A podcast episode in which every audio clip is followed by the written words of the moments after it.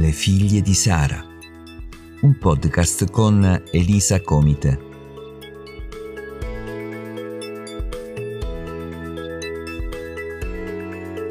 Per continuare a sperare nonostante le circostanze. Ben ritrovate carissime. Oggi vi parlerò del perdono. Infatti il titolo è Io perdono. Il salmo a cui mi sono ispirata è il numero 86 verso 5 e dice così Poiché tu, o oh Signore, sei buono e pronto a perdonare e usi grande benignità verso tutti quelli che ti invocano. Il significato di perdonare è rinunciare a ogni vendetta e rivalsa. Praticamente ti sciogli da ogni amarezza e rimetti in libertà colui che ti ha fatto un torto. Nell'italiano arcaico la parola perdonare è composta da per, che vuol dire completa, completamente, e donare, appunto donare. Quando tu perdoni di cuore qualcuno, non lo perdoni con riserva, aspettando di ricevere qualcosa in cambio, ma è lasciar scorrere via un male non evitato. Lo lasci scorrere via per sempre. Stai impedendo a questo stesso male di portare altri frutti marci che fanno germinare nel cuore i semi del rancore, della vendetta, dell'ira, con lo scopo di legarti e bloccare la tua vita. Se esaminiamo la parola rancore, c'è da starsene veramente alla larga. Il vero significato di rancore è rancido, qualcosa che va a male, inacidito, un sentimento marcio che tu covi nel, nel tuo cuore.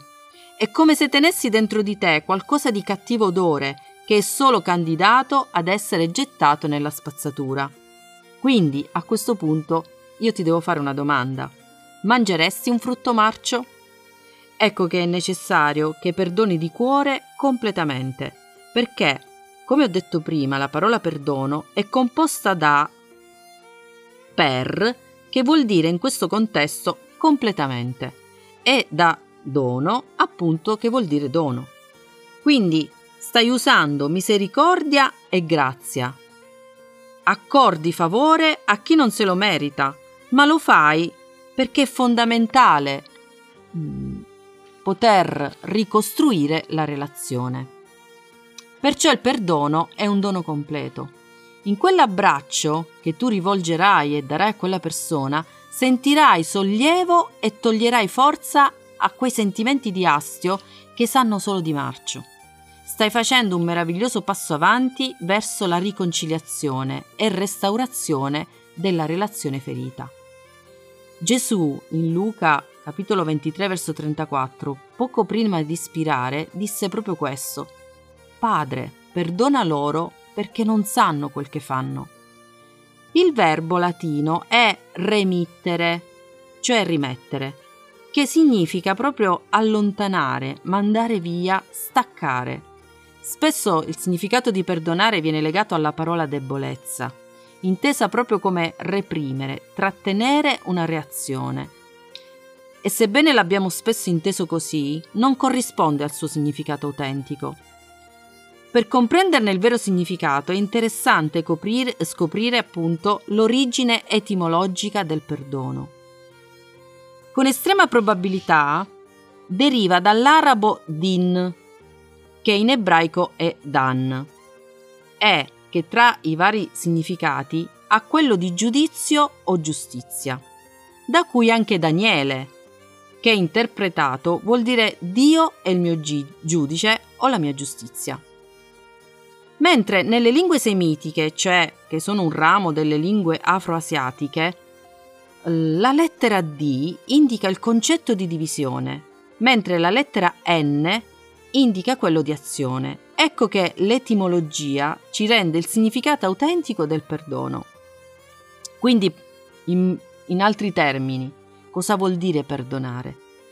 Tu, quando perdoni una persona, stai dicendo praticamente che dividi quella persona dall'azione che ha fatto. Quindi ricongiungendoci al significato del termine arabo din, per perdonare occorre sempre dividere il giudizio sulla persona dal giudizio sulle sue azioni. Infatti, noi spesso diciamo Dio ama il peccatore, ma non ama il peccato. Cioè, quando tuo marito o tua madre o chiunque ti fa un torto, devi distinguere la parola, il gesto che questa persona ha fatto dalla persona. Se ti ha offeso in un momento di rabbia, di tensione, distingui la circostanza dalla persona. Continuerai ad amarlo pur avendo ricevuto un torto. Non lo giudicherai in base al gesto subito, ma giudicherai l'offesa e basta. È qui che puoi decidere di perdonare e quindi non permetterai che quel seme di rancore germini nel tuo cuore. Nessuno può dire che non hai ragione, ma non permettere che quella mancanza faccia il nido nel tuo cuore e innalzi i muri fra te e quella persona. Gesù ci ha insegnato che se vuoi essere libero, lasci andare le persone attraverso il perdono, perché la prima persona che godrà questa libertà sarai proprio tu. È un gesto che richiede maturità, è vero, ma sarà un gran passo avanti nella costruzione di una relazione solida e ben radicata. Sapete, io paragono le relazioni come le radici degli alberi. Esse vanno sempre più a fondo attraverso le tempeste. Più tempeste subiscono, più mettono radici e vanno sempre più in basso. E questo è proprio il simbolo della stabilità. Le relazioni matrimoniali, fra amici, fra fratelli, hanno lo stesso processo, ma io dico sempre, ne vale veramente la pena. Quindi, come Gesù rimise il peccato a chi lo ha inchiodato sulla croce, anche tu puoi decidere se farlo o meno. Rimettere il peccato, l'offesa a chi ti ha offeso. Decidi di dividere il giudizio su qualcuno dal giudizio sulle sue azioni che ha commesso o dai comportamenti che ha avuto in passato verso di te. È vero, è un atto di fede. È un atto di fede e visione, cioè decidi di farlo in fede perché stai già immaginando che ripartirà la vostra relazione ferita, ancora più stabile e radicata. Comincerai a vedere tuo marito, tua suocera, tuo padre, l'immagine della vostra riconciliazione e piano piano essa prevarrà sul sentimento di amarezza e avrai la forza di separare le azioni sbagliate subite in passato da ciò che lui o lei rappresenta per te. Imparerai a separare la persona quindi dall'errore che ha commesso.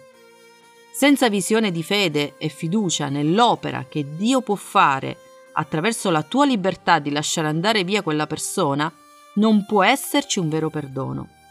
La mancanza di fiducia e di stima, al contrario, sarà il tramite che procurerà distacco e quindi allontanamento.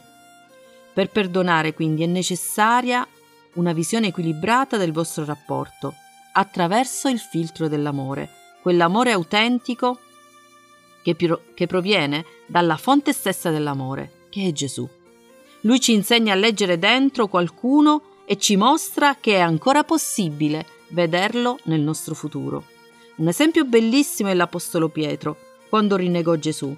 Il Signore non si scandalizzò che Pietro lo potesse tradire, non riconoscendolo e abbandonandolo ma capì che il suo discepolo non era maturo, non era forte abbastanza e lo riabilitò.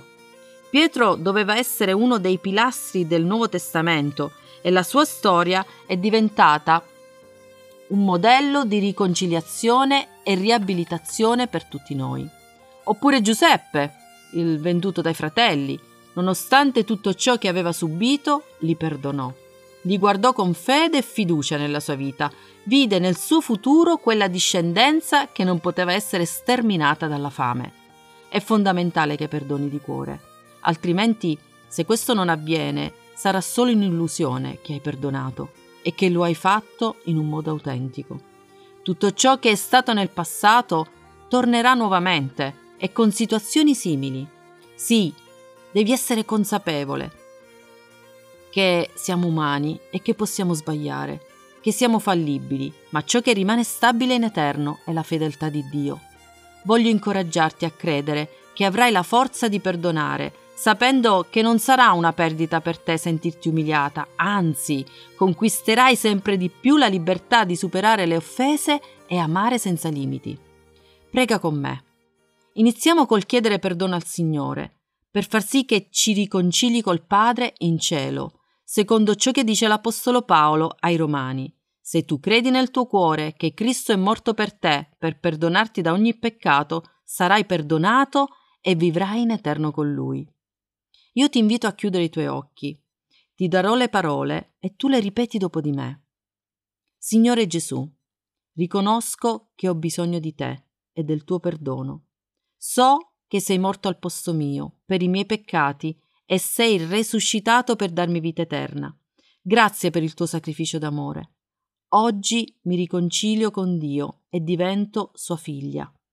Perdono di cuore colui che mi ha ferito. Non voglio più accogliere nella mia vita i semi del rancore e dell'amarezza.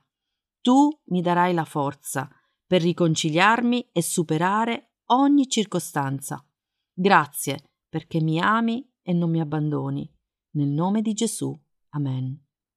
Grazie per aver ascoltato questo podcast. Un forte abbraccio da Elisa Comite.